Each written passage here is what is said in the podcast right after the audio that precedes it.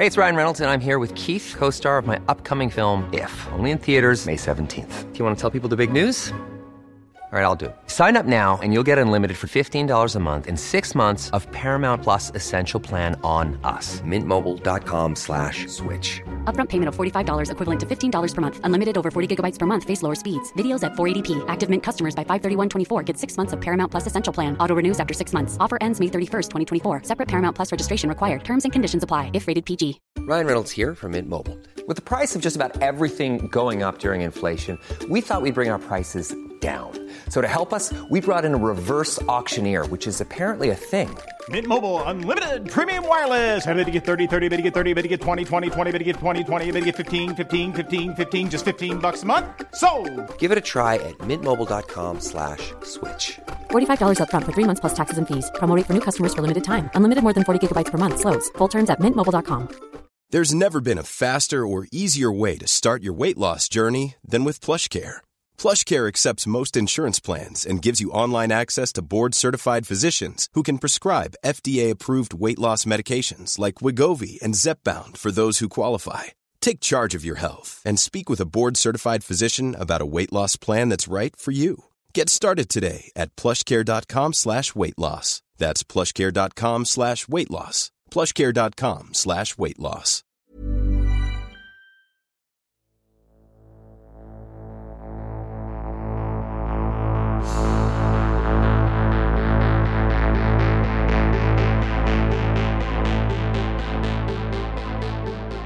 Welcome to Season 3, Episode 43 of They Walk Among Us, a podcast dedicated to UK true crime.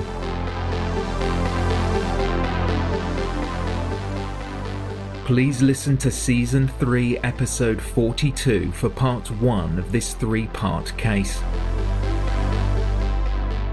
Listener caution is advised, as this episode contains adult themes and descriptions that some listeners may find distressing.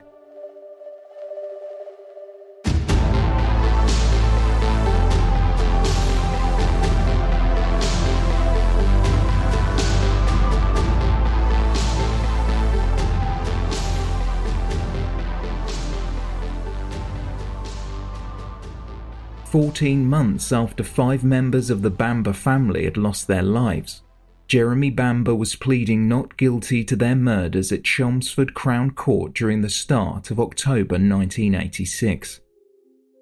Counsel for the prosecution Anthony Arlidge QC began his opening statement and spoke of an ungrateful son who wished his family dead so he could inherit their fortune.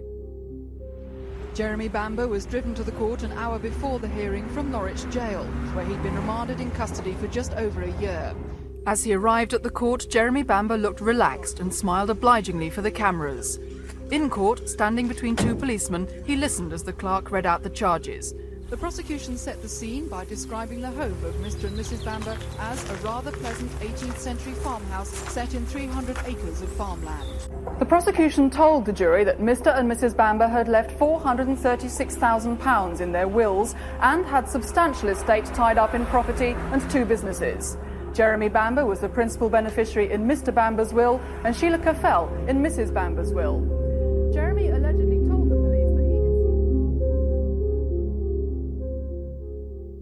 A key witness for the prosecution was Jeremy Bamber's ex fiancee, Julie Mugford. While Julie had told police that Jeremy was initially disjointed and worried soon after the murders, the couple had parted ways, and she was now claiming in a statement to police that Jeremy was alleged to have told her he was plotting the perfect murder and had hired a hitman for £2,000. Anthony Arlidge QC told the court that Bamber was troubled to learn that his family's fortune could be left to his sister's children, so he had to take drastic action. He settled on a plan in which his sister Sheila would get the blame after appearing to kill the family and then herself. The prosecutor recounted the series of events that led to the police being informed by Jeremy Bamber that his sister was running amok in the farmhouse with a gun. Bamber claimed that his father called him, but itemized telephone records for the farmhouse were not available at the time. Arlidge told the court that the lights were on, but there was no movement in the house before police broke down the door at half past seven on August 7, 1985, to find the home in disarray and its occupants murdered. While it was puzzling how the doors could have been locked from the inside, the prosecutor explained that Bamber had told his ex fiancee that he could access the home through two separate windows. Arlidge went on to say that yes, Sheila Caffell had a history of severe mental health problems, which could be a plausible reason for shooting her family. Had it not been for every single one of her friends telling detectives that she had little or no experience using firearms. And, most importantly, she could not reach the trigger if the silencer was attached to the rifle, and the prosecutor claimed there was plenty of evidence that would be presented at the trial that proved it had been. Police now had photographs, taken a month after the shooting, showing indentations and chips in the paintwork of the mantelpiece, close to where it was believed Neville Bamber would have struggled with the killer, and this same red paint marked the silencer. Much like the silencer itself, the marks on the mantelpiece were missed when police first assessed the scene However, the prosecution was sure this proved that the device was attached when Neville was attacked. Also, Sheila's well manicured fingernails had shown no signs that she had loaded a rifle at least twice, and there was a lack of lead traces on her fingers. Experts believed it nearly impossible to load a gun without some deposits being left behind. Further analysis by forensic scientist John Hayward showed that blood consistent with Sheila Caffell's blood group was found inside the silencer, something that had been missed when it had first been inspected. This was raising some serious questions about Sheila's involvement, and the prosecution believed that this was another piece in the puzzle that fell neatly into place, proving Jeremy Bamber was responsible. When Sheila had been shot, backspatter had found its way into the silencer, the prosecutor theorized the only way Sheila could have committed the crime was if she shot herself in the bedroom with the rifle before removing the silencer, taking it downstairs, hiding it in the gun cupboard, before returning to the bedroom and fatally shooting herself.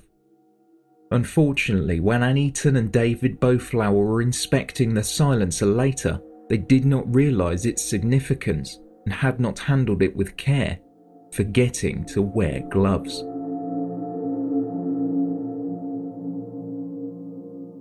Despite their insistence that Jeremy Bamber was responsible, the only piece of forensic evidence the police had was a fingerprint of his on the rifle. However, he admitted that he had been outside with the gun trying to shoot rabbits on the evening before his family were murdered. No further forensic evidence existed to tie him to the crime, no blood, no hair, no gunshot residue.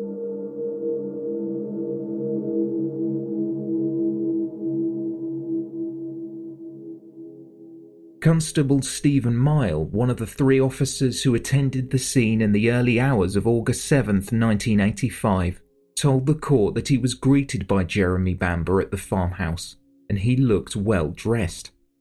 The constable was surprised that he and his colleagues arrived at the scene before Bamber, as he lived close by in the village of Goldhanger, three and a half miles away. According to Myall, Bamber seemed composed and showed no outward signs of anxiety or stress despite the concerning circumstances.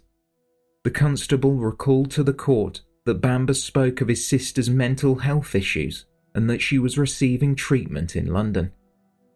Aware of the work that would need to be done to secure the scene, PC Myall led Bamber away from the operational points of the area and tried to take the defendant's mind off the situation by engaging in small talk. Bamber was only too happy to discuss other matters and spoke about wanting to own a Porsche, which he hoped family money would buy him.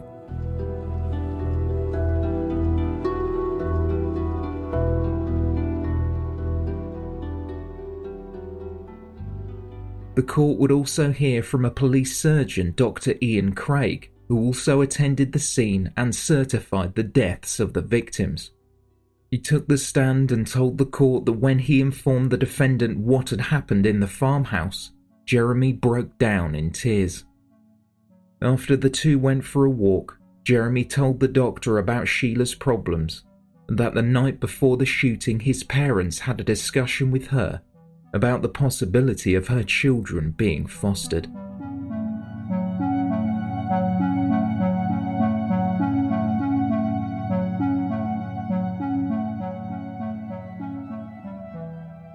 As the trial continued into its second week, Chelmsford Crown Court heard from Detective Inspector Ronald Cook.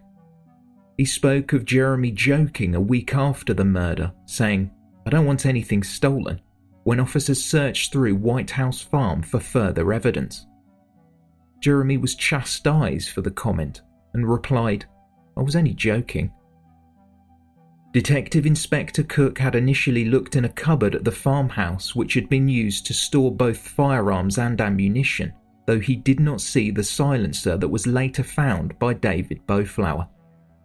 It had been partially wrapped in a kitchen towel before it was handed to police. During the trial, it was revealed that Detective Inspector Cook had handled the rifle without using gloves, and it was not sent for fingerprint analysis until some weeks after the murders. He could also not say what had happened to the clothes Jeremy Bamber was wearing on the night of the shooting. Cook was under the belief they had been taken, but could not confirm where. Blood-stained carpet and bedding was removed from the house before being burnt, though the scenes of crime officer insisted that samples were taken before anything was destroyed. Furthermore, a grey hair which had been found attached to the silencer had vanished, before the device had arrived at the Forensic Science Service laboratory. Detective Inspector Cook postulated that it had been lost in transit. David Boutflour, who found the silencer, would later testify. It was quite a surprise to find that such essential pieces of gun equipment had been left in the cupboard. Boutflour was amazed as he believed that police would have forensically analysed the house top to bottom and removed anything of relevance from the scene after the murders. The Judge Justice Maurice Drake questioned why a more thorough job had not been done to analyse the scene and went on to criticise the scenes of crime officer, telling him that although missing, the hair should have been reported to the laboratory.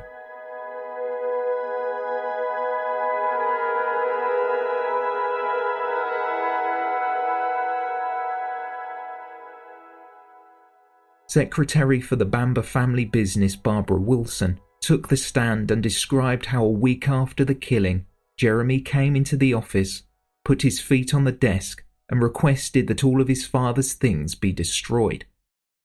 As Barbara Wilson spoke in a faltering voice, she told the court that Jeremy was arrogant and nasty, as she asked if she could perhaps retain an item or two for sentimental value. She was informed to get rid of it all the witness told the court that Jeremy did not like his father. Jeremy demanded that Barbara investigate getting better insurance for the items inside the property, and he informed her he would also be giving himself a pay rise due to his new responsibilities. Telling Barbara that funerals are expensive, he also wanted to know where his father had kept the cash in the house. In the decades following the trial, Barbara Wilson would tell a camera crew a few weeks before the shooting that Neville had been looking unwell, and when asked what the problem was, he explained that he feared for his life, concerned that there might be a shooting accident at the farm. This was never mentioned at trial. Barbara Wilson was asked about Sheila Caffell and told the jury that she always wore a black jumper and skirt and that she was quiet and withdrawn.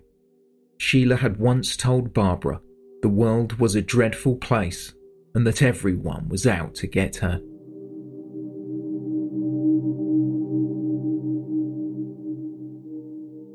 From the witness box, Pamela Boutflour, June Bamber's sister, said that to her knowledge, Sheila had no experience or interest in using firearms. Her daughter Anne Eaton, the defendant's cousin, also stated that Jeremy had no interest in using guns, deeming them cruel, until that fateful summer when he told her husband he wanted to buy a 12 bore shotgun.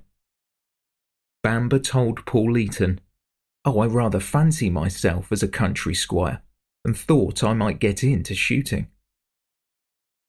Anne Eaton's husband Paul told Bamber that a firearm of that magnitude would be unsporting if it were taken on a game shoot, so would not be welcome. Anne did not believe that Sheila committed the shooting due to her dexterity. She couldn't even put baked beans on toast. If she was pouring a cup of tea, she would miss the cup, Anne said.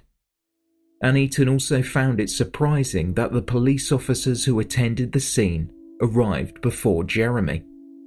She recalled him often speeding during his trips to and from the farmhouse and regarded this emergency as a time in which he would have hurriedly made the journey.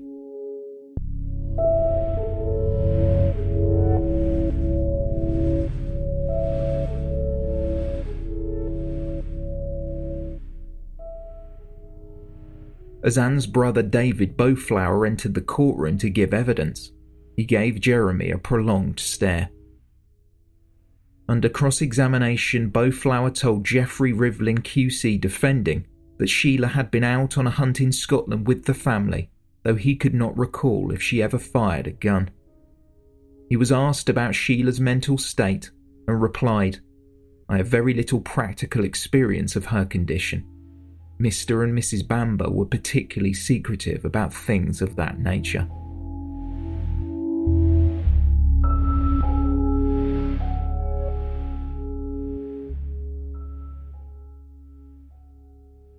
The jury heard from Robert Boutflour, Bamber's uncle and husband to his Aunt Pamela. An intruder had broken into a caravan park which the family owned in Osea Bay during March of the previous year. The wider family had a discussion about how to handle the issue. The break in was something that Jeremy Bamber would later admit to, although his family were unaware he was responsible at the time. Robert Boutflour suggested they could either inform the authorities or try and scare off any would be trespassers. One option was to take firearms onto the site, though Boutflour voiced his concern to his nephew, telling him that taking someone's life would be a heavy burden to bear. Boutflour claimed that Bamber replied with words to the effect of, Oh no, Uncle Bobby, I could kill anybody. I could even kill my parents. In reference to his nephew, the witness went on to say, The important thing was that he said I could easily kill my parents. As the Eatons and Boutflours recounted the events that led to the discovery of the silencer, their testimony had varied.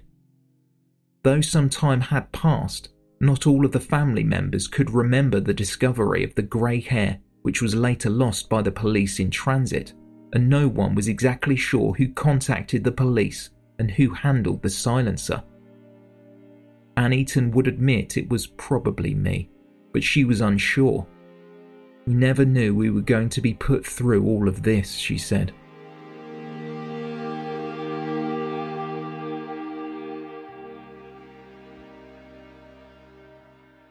As the prosecution was laying the groundwork to present Jeremy Bamber as someone who would stop at nothing to inherit his family's fortune, Julie Mugford was next to take the stand. The 22 year old looked incredibly nervous, speaking in a whispered tone through streams of tears. She told the court that she had to speak out as she could no longer carry the burden of knowing what Jeremy had done. A year after they had met, towards the end of 1984, Julie recounted how her former fiance would speak about wanting his family dead. Bamber was said to have been disparaging, referring to his mother and sister as mad, and that he would be doing the family a favour by ending their lives. Julie testified that she told Bamber to stop talking about his family, as his plans for their demise became ever more elaborate, eventually deciding on a plan to shoot them. Jeremy killed some rats on the farm with his bare hands to see if he could kill his family, and after doing so, he said he thought he could do it, Julie said. Asked how he managed to catch the rats, the witness told the court that the defendant grew cannabis, which they both smoked, and the rats that Jeremy had captured had consumed the plant which had slowed them down. Julie Mugford testified that on the night of the murders, Jeremy Bamber called her and said, It's tonight or never. Shortly after calling the police, Bamber and Julie spoke again. Everything is going well. Don't worry, something is wrong at the farm. Love you lots, he said.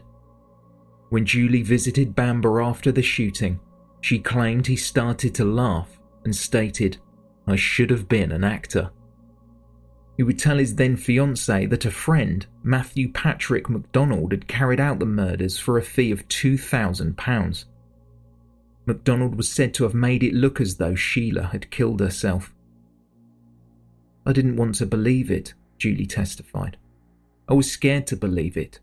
Jeremy had also said that if anything happened to him, the same would happen to me because I knew about it. He said I could be implicated in the crime. Julie would admit that she did not choose to contact the Bamber family to warn them that their son, brother, and uncle was about to have them killed. Julie told the court that she could not come forward at first because she was worried what might happen to her and her fiance. Even if she did choose to speak up, the police would not believe her, as initially they had decided that Sheila Caffell was responsible.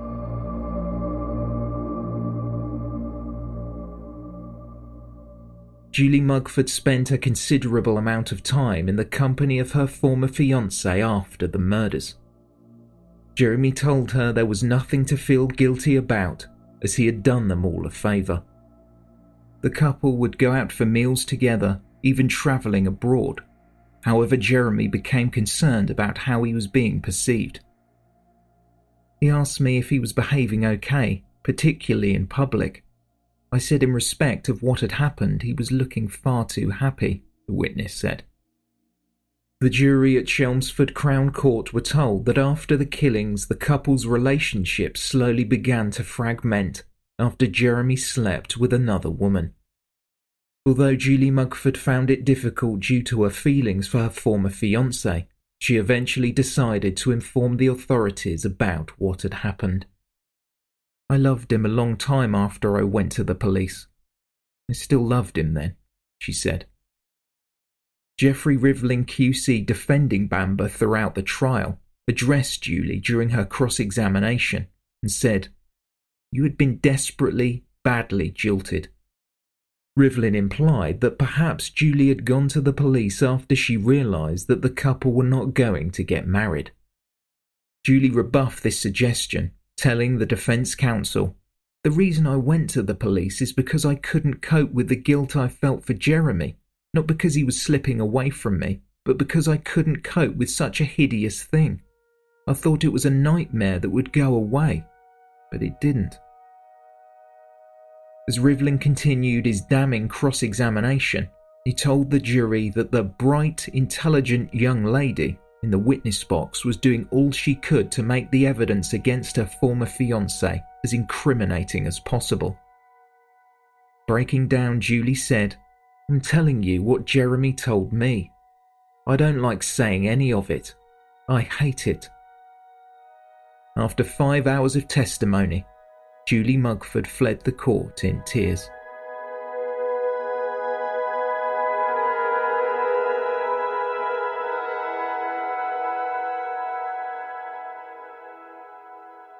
Julie's mother, Mary Mugford, would take the stand and told the jury that she had got on well with Jeremy Bamber while he was in a relationship with her daughter. He called her mummy, describing himself as a favourite son in law. Mary had spoken with Bamber and learned that he loathed his mother. She said, He resented his mother because she sent him away to boarding school. He said she never showed him any affection. Apparently, she was a religious maniac and he always blamed her for turning Sheila mad. He disliked his mother immensely. Bamber told her that his mother was also doting on her two grandsons, which frustrated him. After the shooting, Bamber told Mary Mugford that he was selling everything in the house and that she could have his mother's car.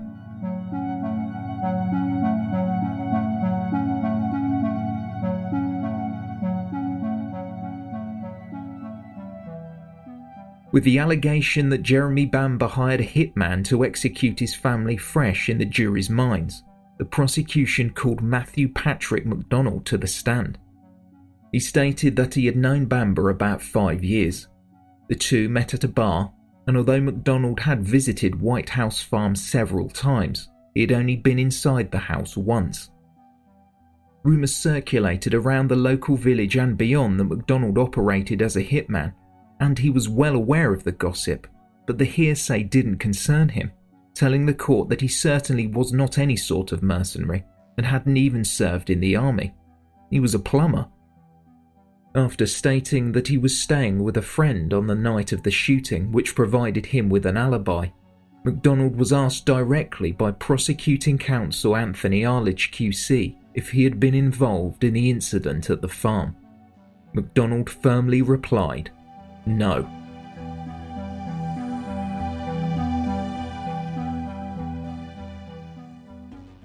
After the shooting, Basil Cock, an accountant and executor of the family's estate, had been sorting through their affairs when an unsealed envelope was found amongst the contents of a drawer.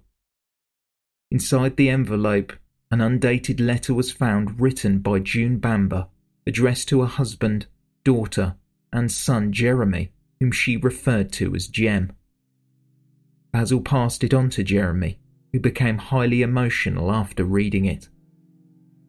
The letter was read aloud to the court. My home, the White House. My darlings, Neville, Sheila, and Jem. Should anything happen to me and I have to leave you, I write this to tell you of my love for you and to thank you for all you have given me. All I ask is that God will love and protect you through the years ahead, and that someday, God willing, we may meet again. My love always, my darlings, mums.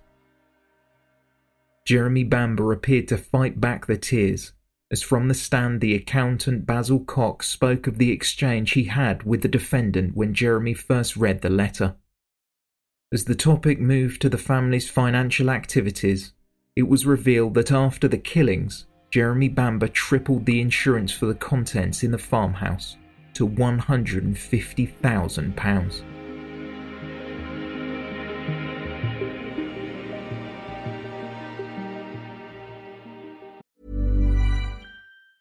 There's never been a faster or easier way to start your weight loss journey than with PlushCare. PlushCare accepts most insurance plans and gives you online access to board-certified physicians who can prescribe FDA-approved weight loss medications like Wegovy and Zepbound for those who qualify. Take charge of your health and speak with a board-certified physician about a weight loss plan that's right for you. Get started today at plushcare.com slash weight loss. That's plushcare.com slash weight loss. plushcare.com slash weight loss. If you thought the only way to get a more defined jawline with natural-looking results was through surgery, think again. Juvederm Volux XC is a non-surgical injectable gel filler that improves moderate to severe loss of jawline definition and can help you achieve natural-looking results with little downtime. Even better, this improved definition lasts up to one year with optimal treatment. No maintenance required. Improve jawline definition for a smooth, sculpted look with Juvederm Volux XC. For important safety information and to find a licensed specialist, visit juvederm.com. That's J U V E D E R M.com. Not for people with severe allergic reactions, allergies to lidocaine, or the proteins used in Juvederm. Common side effects include injection site redness, swelling, pain, tenderness, firmness, lumps, bumps, bruising, discoloration, or itching. There's a risk of unintentional injection into a blood vessel, which can cause vision abnormalities, blindness, stroke, temporary scabs, or scarring. Talk to a licensed specialist to find out if it's right for you. Hiring for your small business? If you're not looking for professionals on LinkedIn, you're looking in the wrong place. That's like looking for your car keys in a fish tank. LinkedIn helps you hire professionals you can't find anywhere else, even those who aren't actively searching for a new job but might be open to the perfect role. In a given month, over 70% of LinkedIn users don't even visit other leading job sites. So start looking in the right place. With LinkedIn, you can hire professionals like a professional. Post your free job on linkedin.com slash people today. This episode of They Walk Among Us is brought to you in association with Centre. Ever entered a seemingly perfect space only to feel like something was missing? That's where ScentAir comes in. With over three decades of experience, ScentAir leads the scent marketing industry, scenting resorts, retail outlets, event spaces, and more, partnering with major brands like Westin Hotels and Snap Fitness. Chances are you've already encountered their fragrances firsthand. And now ScentAir is offering you a luxury fragrance experience in the comfort of your home. Visit scentair.com to explore their online store and infuse your spaces with unforgettable scents. ScentAir diffusers are sleek and fill your space with vivid fragrance for up to 300 hours. And the ScentAir app lets you schedule your fragrance and control your intensity right from your phone. What's more, all of ScentAir's more than 60 fragrances are phthalate free, cruelty free, safe for families, and EcoVadis certified sustainable. Differentiate your space with scent. Try luxury home fragrance trusted by the pros by going to scentair.com and using promo code Among Us for an extra 25% off your first order. That's promo code Among Us for an extra 25% off your first order at scentair.com. The trial was now into its third week, and a forensic scientist gave testimony that they found it impossible to recreate the position in which Sheila Caffell had allegedly shot herself. The rifle had been fired at Sheila's throat, although the expert believed it impossible to reach the trigger of the Anschutz Model 525 rifle when the silencer was attached. Though a damning piece of testimony, defense counsel Geoffrey Rivlin QC asked that the silencer be removed. It was possible for the forensic scientist to reach the trigger, highlighting the possibility that the wounds could have been self inflicted if the silencer wasn't attached.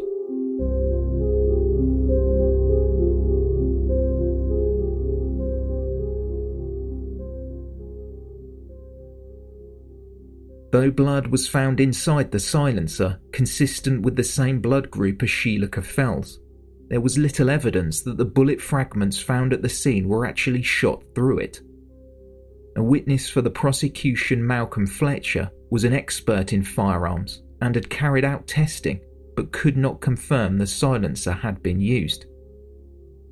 After being questioned by Geoffrey Rivlin QC, the witness was forced to admit the rifle used in the shooting was unlikely to produce the backspatter effect in which the prosecution theorized the blood had found its way inside the device.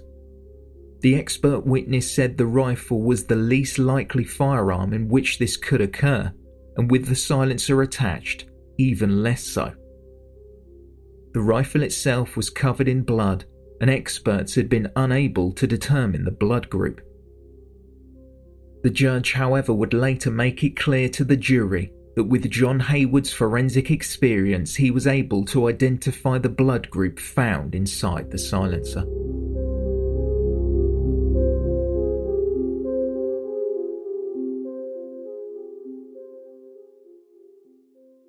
Next, the trial would hear from Detective Sergeant Stan Jones. Not to be confused with Detective Chief Inspector Thomas Jones, who initially managed the crime scene was under the belief that Sheila Caffell had committed the murders. Detective Chief Inspector Jones had sadly died in a car accident during May of that year. Detective Sergeant Jones spoke about Bamber's disposition and how, after the killings, Bamber seemed emotionless. Detective Sergeant Jones recognized Jeremy was not coming to terms with the deaths of his family and was not accepting the reality of what had happened. You have to be strong and brave. The quicker you accept it, the better, Jones said. Bamber replied, You're a hard bastard. When presented with the family dog Crispy, who had been found cowering under a bed, Bamber told the officer, I hate that fucking thing. This was quite clear when Crispy was later put down, as the dog had turned savage since the death of June its most loved member of the Bamber family. Chelmsford Crown Court heard how a few days after the murders, Bamber's demeanour changed and he began to laugh with officers, even offering them an alcoholic drink. The topic of the order in which his family had died also came up when Bamber realised this could affect the will. Upon finding out that his ex fiancee had spoken to officers claiming he was responsible, Bamber told police, She has lost me, and if she can put me behind bars, then nobody else would have me either. Still in shock following his arrest, he said, You're not serious. You must want me for something else, not murder. While being questioned, Bamber was told that police could prove that he committed the murders, as his sister could not have reached the trigger. He strenuously denied the allegation, and when asked to explain how Sheila could have shot herself twice, he replied, It was an automatic gun. Nerves? Anything could have triggered it off.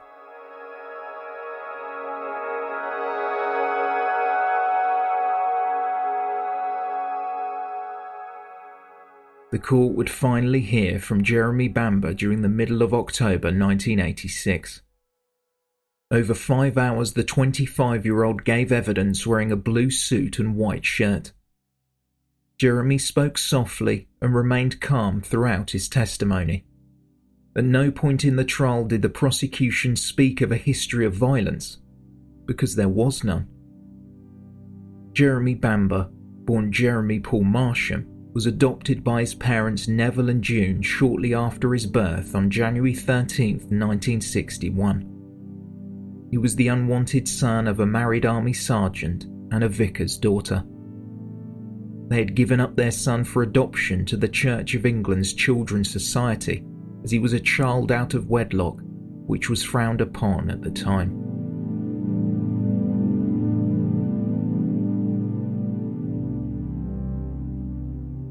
Neville and June Bamber married in 1949 and had been trying to conceive naturally.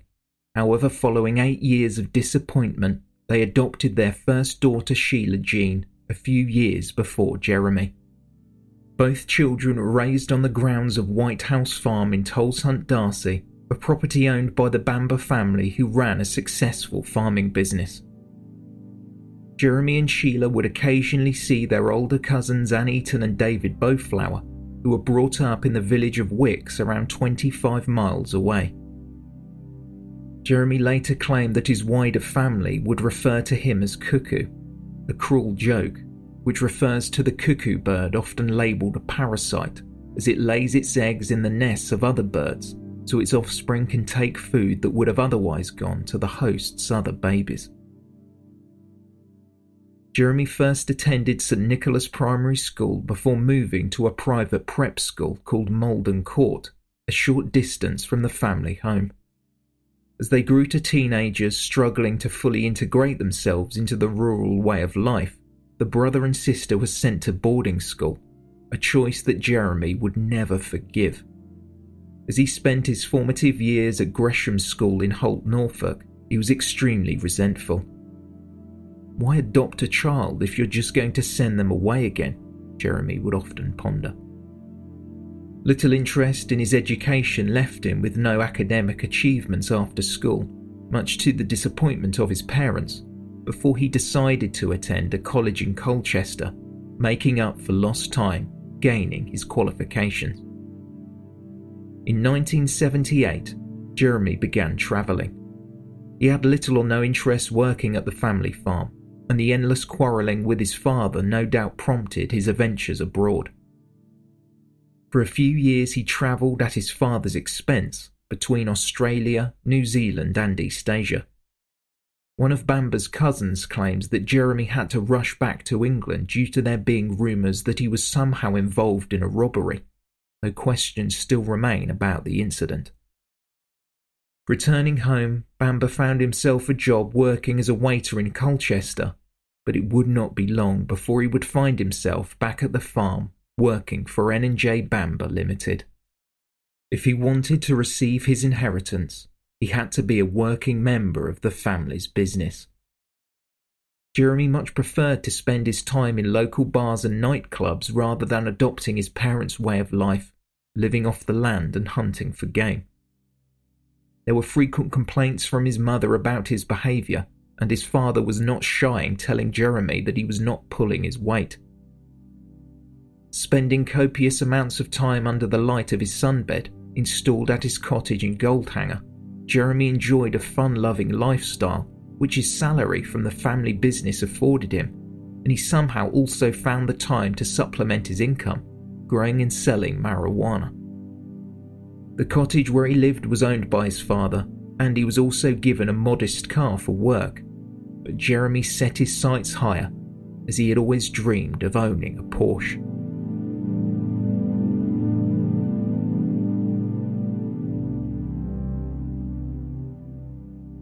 In court, defense counsel for Jeremy Bamber walked him through the events of that fateful day, naming each family member. As he did so, one by one, Geoffrey Rivlin asked Bamber if he killed them. Each time, Jeremy Bamber replied, no. He spoke of the love he had for his parents and sister, but found her mental health concerns tough to comprehend. After school, Sheila had left home and moved to London to pursue a career as a secretary. When that failed to make ends meet, she decided she wanted to be a hairdresser. This was all while she had plans to be a model. During this time, she met Colin Caffell. The pair married in 1977, and a few years later, Sheila fell pregnant. But before their twin sons, Daniel and Nicholas, were born, the couple had gone their separate ways. Cracks in their marriage had started to appear, and Sheila's undiagnosed mental health problems only compounded matters. She had also sought out her biological mother, but the meeting did not go as well as Sheila hoped, leading to yet more distress. Sheila began to strike out at inanimate objects such as kitchen utensils, but this progressed to her hitting Colin Caffell. He would later say, Apart from the odd occasion when she struck me in a temper, she has, to my knowledge, never struck anyone. Sheila had been seen by a social worker, then a psychiatric nurse, before being admitted to a hospital where she was diagnosed with schizophrenia during the autumn of 1983. Sheila received care at St Andrew's Hospital in Northampton. Although she had split up from Colin and the children remained in his care, she was close to her ex husband, and they spoke often. She was receiving antipsychotic medication by injection from a healthcare professional and was staying with the twins at their grandparents during the weekend leading up to August 7, 1985. Accounts of Sheila's behaviour on August 6th are inconsistent, some saying she seemed happy, others that she appeared to be in a world of her own.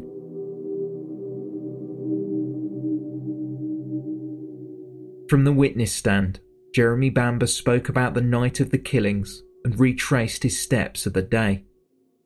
He had been out working on the farm with his father, while his mother, sister, and the twins had been out shopping. During the evening, he made himself a sandwich while his parents ate supper. He testified that as his mother and father were discussing a family matter, he loaded a magazine attached it to the same semi automatic rifle that would be later used in the killings, and headed outside. Jeremy wanted to deal with some rabbits he had seen near the store shed. A sight and silencer were not attached to the weapon. He returned barely five minutes later. The rabbits had disappeared.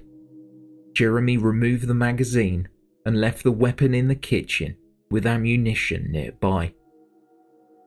At approximately 9:30 p.m. he left the farmhouse, got into his car, and drove home to Goldhanger. Earlier, his parents had been discussing his sister's mental health, along with the possibility of putting her twin sons into foster care. Sheila had been seriously ill, obsessing about an impending force of evil. Jeremy said that Sheila was uninterested while the discussion took place, staring into space with a vacant look in her eyes.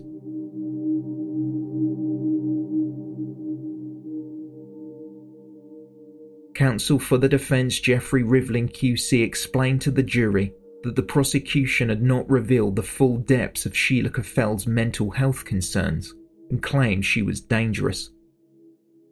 Rivlin said that she was delusional and believed she was being taken over by the devil. He also told the court that she wanted to have sex with her six year old twin sons. She was locked in a coven of evil, he said, went on to claim Sheila's mother was central to her unbalanced state of mind.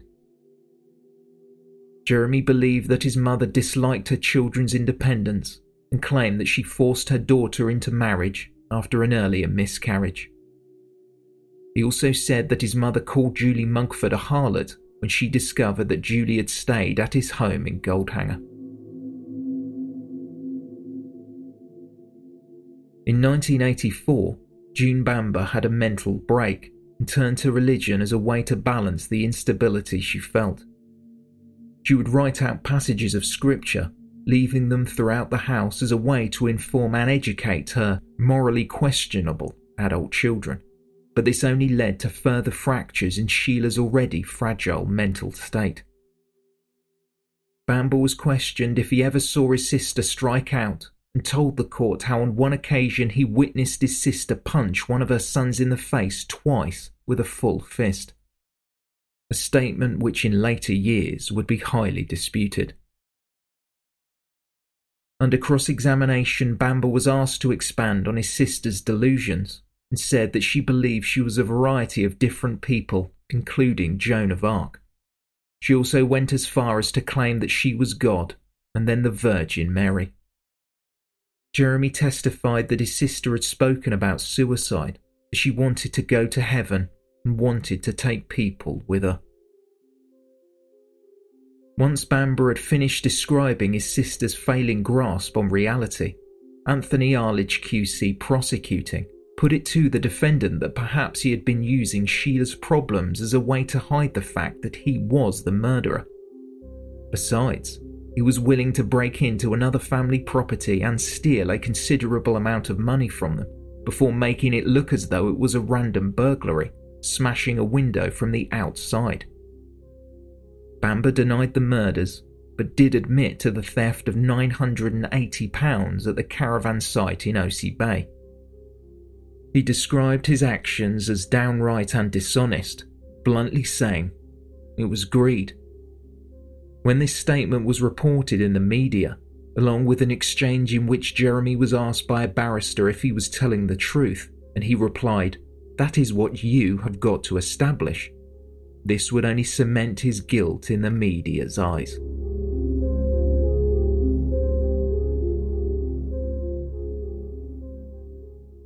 In another interesting discovery, while Anne Eaton and David Boutflour had been at the farmhouse back on August 10, 1985, a few days after the murders, Anne discovered that one of the kitchen windows could be opened from the outside of the property. This would give an intruder, or someone who had experience in burglary, the ability to slip in and out of the property undetected. An essential piece of information missed by police before they smashed down the door to the property, believing the farmhouse had been fully secured from the inside.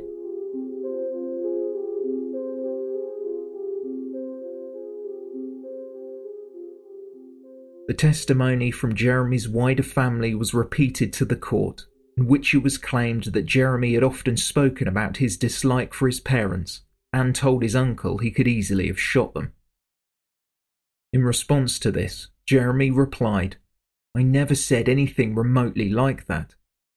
Jeremy argued that every single one of the witnesses that testified against him was lying. Into its fourth week, the trial would hear from several witnesses a friend of Sheila Caffell's, a psychiatrist that was treating her, and a consultant psychiatrist. Dr. Hugh Ferguson from St Andrews in Northampton told the court that Sheila was undergoing treatment for paranoid schizophrenia, and throughout 1984, her state of mind was more balanced. However, in March of the following year, she suffered what he described as a natural relapse, and she was taken back to the hospital upon her father's request. The psychiatrist said that Sheila did not discuss suicide with him, despite it being allegedly mentioned to her family members. Dr. Ferguson described her as badly disturbed, but did not believe that she was the type of person that could be violent towards her family. He said, she had complex ideas about having sex with her twin sons, she thought her sons would seduce her and saw evil in both of them. In particular, she thought Nicholas was a woman hater and a potential murderer. It was understood that some of Sheila's delusional beliefs may have been prompted by her mother. The doctor stated, at the age of 17, her mother found her in a highly questionable position and called her the devil's child. The incident related to Sheila sunbathing naked. Dr. Hugh Ferguson was asked how Sheila might react if her children were placed into foster care. He responded, I would have expected her to react very strongly to the loss of her children. A further divide between mother and daughter came when Sheila, 18 at the time, became pregnant. June explained that Sheila's actions with Colin Caffell were sinful, as they were not married. June arranged an appointment with the doctor, and the termination of the pregnancy would have a lasting effect on Sheila's mental state. Things were then made worse when she suffered a miscarriage.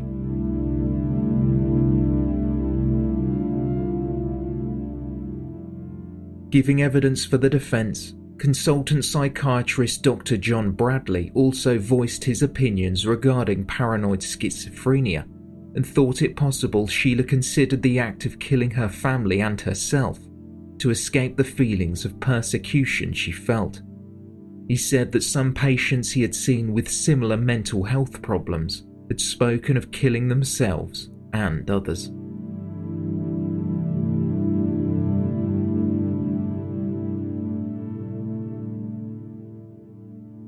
The court would also hear from Bernard Knight, a professor of forensic pathology and a Home Office pathologist. As the possibility of Sheila being the killer was raised, he proposed a possible reason why Sheila's hands and feet were absent of blood and the spilt brown sugar that covered the kitchen floor. He said that suicide victims do on occasion wash themselves before taking their own life, but insisted that women seldom shot themselves most certainly not in the throat. Weighing up the possibilities and addressing the lack of injuries to Sheila, he said, I think it would be difficult for someone else to do this without her objecting. As the trial continued to focus on Sheila Caffell's mental state at the time of the killings, Geoffrey Rivlin QC read a statement provided by Freddie Emami, a friend who often spent time at Sheila's flat in Morshead Mansions in Maida Vale, London. The property had been purchased by Sheila's father so she could be near her sons who at that point were living with their father in Kilburn, around two miles away. Freddie Emami described himself as a confidant to Sheila. He spoke of her deep and intense dislike for her adoptive mother June, as she was often quoting scripture telling her daughter that it was wrong to be intimate with a man before marriage. Prior to her admission to hospital in March 1985, Sheila was speaking on the phone to another friend while Freddie Emami was in her flat. Sheila became hysterical when the phone line went dead. She started beating the walls with her fists, claiming the phone had been bugged. Freddie Emami was worried about his safety and highly concerned for his friend. She kept talking of God and stated that the devil was sitting opposite her, his statement read. Before long, Sheila's mother in law arrived and managed to find a prescription for some medication. Emami went out to collect it, but when he returned to the flat, he was met by Colin Caffell's mother in the doorway. She was leaving as she had been attacked by Sheila. In later years, Colin Caffell and his mother would dispute this sequence of events as never happening, but they never had the opportunity to raise this argument in court. And while Colin did acknowledge that Sheila had hit him on the odd occasion, threats were almost always verbal. He tried to shoulder the blame for at least one of Sheila's outbursts after she had discovered he had slept with someone else. The court later adjourned as the jury were taken to a police shooting range near Colchester. The 28 mile drive was escorted by a police convoy, and Malcolm Fletcher, a witness for the prosecution, fired the rifle used in the killing several times into large blocks of soap to absorb the impact. Five shots were carried out without using the silencer, and four more after it was attached.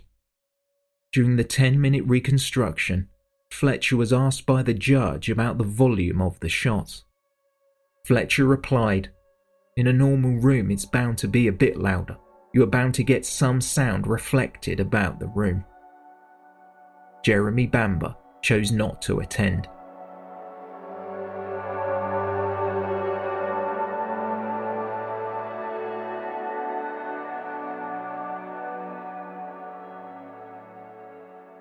After the court reconvened, the prosecutor began his closing arguments. It was theorized that after Jeremy had driven home on the evening of August 6, 1985, he returned in the early hours of the next day, travelling cross country, possibly by bicycle, to avoid being seen in his car on the main roads.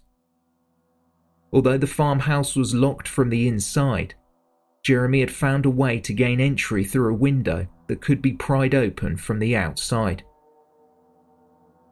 Once inside the property, he quietly loaded the magazine into the rifle with the silencer attached, collected some more ammunition, disabled the telephone, perhaps by simply leaving the kitchen phone off the hook, and went about ending the lives of his family.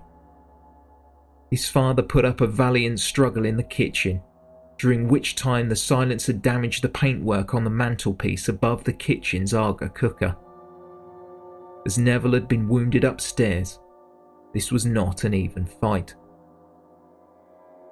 Anthony Arlidge QC explained that Bamber began to stage the scene, fully aware that with his sister's mental health problems, she would make the perfect suspect. But when he tried to make it look as though she had shot herself, Bamber realized that she would be unable to reach the trigger on the rifle if the silencer was attached. He unscrewed it, oblivious to the blood that had pooled inside the device, before returning it to the gun cupboard. He then cycled home, informing the police that he had recently received a call from his father telling him that Sheila was armed and dangerous. Anthony Arlidge QC said that Sheila Caffell could not have committed the murders as the case against the defendant was overwhelming. He said it was not credible to accept Bamber's explanation for why he did not call 999 after his father contacted him, choosing instead to contact the local police, and why had he left a rifle with ammunition in the kitchen. The defence's case was described as unbelievable and fanciful. Arlidge said Julie Mugford was a compelling witness who had told the court of Bamber's plan to commit the perfect murder. The prosecutor said the test conducted on the rifle proved that it could not have been fired by Sheila if the silencer was attached, and with her blood found inside the device, how was it possible it was anyone else? Also describing Sheila Caffell as a slip of a girl, the prosecutor questioned how she managed to overpower Neville Bamber a six foot four inch man who was beaten into submission. Arlidge said Bamber's fatal mistake was his explanation of the phone call he received from his father. Over the telephone, Neville allegedly shouted, Please come over. Your sister has gone crazy and has got the gun. As the prosecution believed it now impossible that Sheila carried out the shooting, Jeremy Bamber was trapped in a lie so if there was no phone call, he must have committed the murders. Unfortunately, records of phone calls to and from the house were not available, so it was impossible to verify if any calls did take place.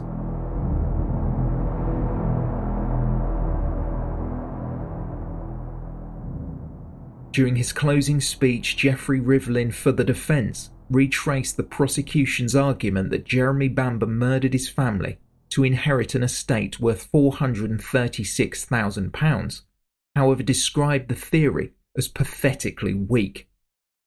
He pointed out that the prosecution had failed to provide any evidence that his client was aware of the total value of the estate, and most certainly would not know the intricacies of transfer tax which would have been owed.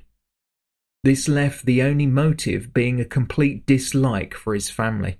And although Rivlin acknowledged that the court case had certainly not lacked any drama, what it did lack, he said, was proof. Addressing his client's calm testimony throughout the trial, he said Bamber had been accused of being cold and calculating. However, if he had been overly emotional, he would have been accused of crying crocodile tears. The jury were reminded of Julie Mugford's testimony, in which she protested and was sometimes unable to speak. Geoffrey Rivlin said, Who are we dealing with in this case? A consummate actor or a consummate actress?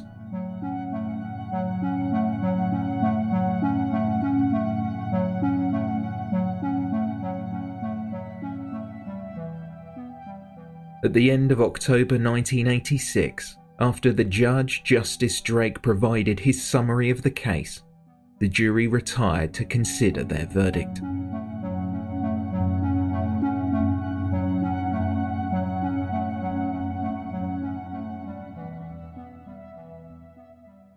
Before a verdict was reached, Colin Caffell was asked how he felt about Jeremy Bamber and his thoughts on how the investigation had been handled. As far as cold blooded murder goes, um, if he's found guilty, I'll be glad that justice will be done. At the same time, I wonder if he must be ill as well, if this um, mental problem might have affected him as well in the family. In which case, I feel very sorry for him as well. Um, I think, okay, I think they made mistakes at the beginning. Well, certainly some of them did. Um, from what I've heard, there's a couple of the policemen who were the first who went in um, and, and took some of the original statements from Jeremy and I, who weren't quite so happy about it, but that they were going on holiday the following day and they weren't around again for another week, by which time the case was still kept open and, and they made their feelings known. But uh, yes, they made blunders, and you know they shouldn't have accepted things so, quite so easily. Colin then spoke about the accusations that Sheila had been involved. I was furious, but you know about the whole the whole thing because um, the media had had taken um, the idea of the fashion world on. You know, they had a preconceived idea about it and, and lumped a whole load of um, brought the whole thing onto her, and, and basically she was publicly pilloried. She was far from being the person that, that it was made out she was. She was a very kind, sensitive person. Lonely, um, a lot of the time. Uh, when the twins were living with me, to help her through her uh, depression, she missed them desperately. Yeah, they were the whole world to her. You know, the most important thing there was. Finally, Colin was asked how he remembered Sheila and the twins. I suppose there were three children and they all enjoyed life um, in their own ways. Sheila, when I first knew her, was had the same bubbly vibrance that the twins had. Um, it's only something that was slowly sort of, I'm, i feel, bludgeoned out of her as she grew older. Um, yes, they were very wise children very entertaining. Hmm. Humour, they love music. Music was their world as well. You know, a lot of a lot of pieces of music spark off memories of the twins. You know, there's and there's so many of them.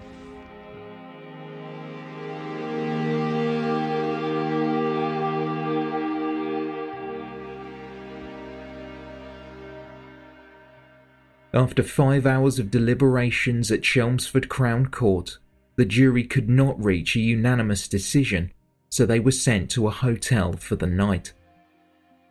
They had been reminded by the judge that Julie Mugford, Jeremy Bamber's ex fiancee, had told a packed court that Jeremy had wanted his family dead and had spoken at length about how he was going to do it. Bamber's defense counsel insisted this was a pack of lies told by a jilted woman. Is that whole story a pack of lies? A complete fabrication? pondered the judge. As he addressed the jury, he asked them if she had made it all up, every bit of it a complete lie, could she then repeat it at such length and then in such detail and stick to her story under the cross examination of a skilled advocate? Judge Justice Drake summed up the case and refresh the jury's memory regarding the forensic analysis completed on Sheila's body. I've reminded you of the fact, and it is a fact, he said, that when she was found, she had no marks of blood on the soles of her feet and no marks of having handled bullets on her hands. He also stated it was a fanciful theory to believe that Sheila Caffell had killed her family, shot herself upstairs, removed the silencer from the weapon, walk downstairs to place it in the gun cupboard before returning to the bedroom and taking her own life. It would be up to the jury to decide.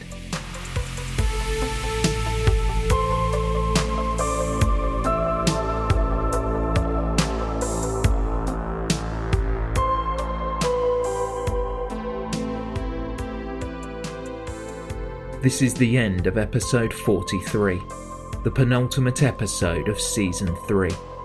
To hear more on the outcome of the trial and what happened next, make sure you subscribe on your favourite podcast provider.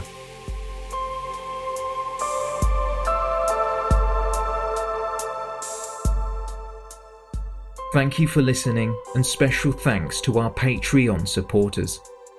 You can now pre order your copy of our new book, They Walk Among Us, available on Thursday, May 30th, 2019, in paperback, ebook, and audiobook.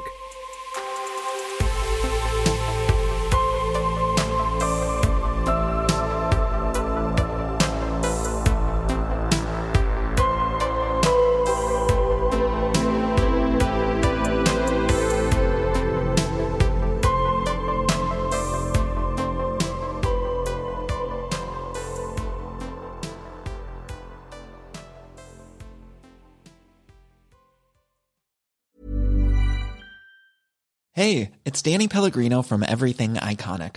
Ready to upgrade your style game without blowing your budget? Check out Quince. They've got all the good stuff shirts and polos, activewear, and fine leather goods, all at 50 to 80% less than other high end brands.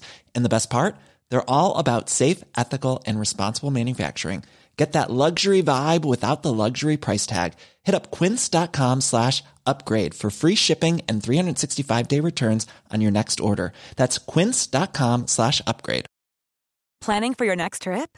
Elevate your travel style with Quince. Quince has all the jet setting essentials you'll want for your next getaway, like European linen, premium luggage options, buttery soft Italian leather bags, and so much more. And is all priced at 50 to 80% less than similar brands.